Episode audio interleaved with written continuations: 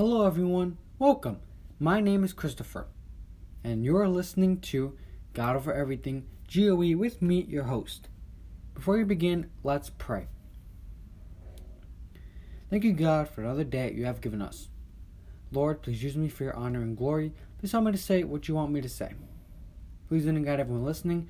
Please help us all not only to be hearers of your word, but doers of your word. Thank you for all that we have. In the name of Jesus Christ, amen.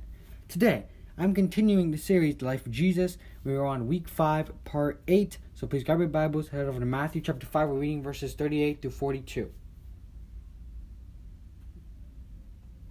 Let's begin. Go the second mile. You have heard that it was said, an eye for an eye and a tooth for a tooth. But I tell you not to resist an evil person.